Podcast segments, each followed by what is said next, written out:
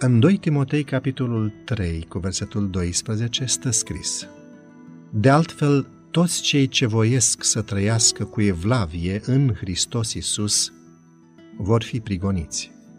Isus nu aduce în atenția urmașilor lui dobândirea gloriei și bogățiilor pământești, a unei vieți lipsite de încercări. Din potrivă, El îi cheamă să-L urmeze pe calea renegării de sine și a rușinii. Cel care a venit să răscumpere lumea a întâmpinat opoziția forțelor unite ale răului. Într-o alianță plină de cruzime, oamenii răi și îngerii răi s-au pregătit de luptă împotriva prințului păcii.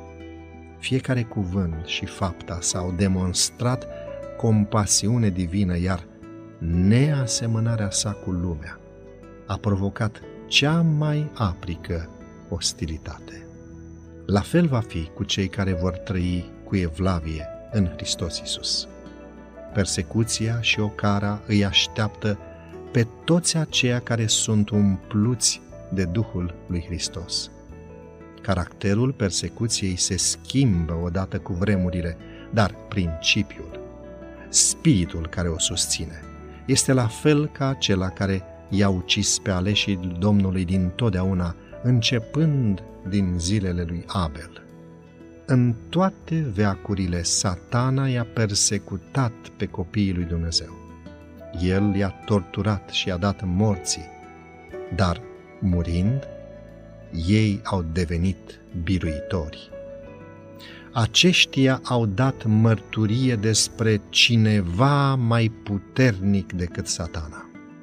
Oamenii răi pot chinui și omorâ trupul, dar nu se pot atinge de viața care este ascunsă cu Hristos în Dumnezeu. Ei îi pot încarcera pe bărbați și femei între zidurile închisorilor, însă nu le pot lega spiritul. Prin încercări și prigoană, gloria, caracterul lui Dumnezeu se manifestă în aleșii săi credincioșii în Hristos, urâți și prigoniți de lume, sunt educați și formați în școala lui Hristos. Pe pământ ei merg pe cărări strâmte, sunt purificați în cuptorul durerii, îl urmează pe Hristos prin lupte aspre, îndură lepădare de sine și trec prin dezamăgirea mare. Dar în felul acesta cunosc vinovăția și blestemul păcatului și privesc cu scârbă asupra lui.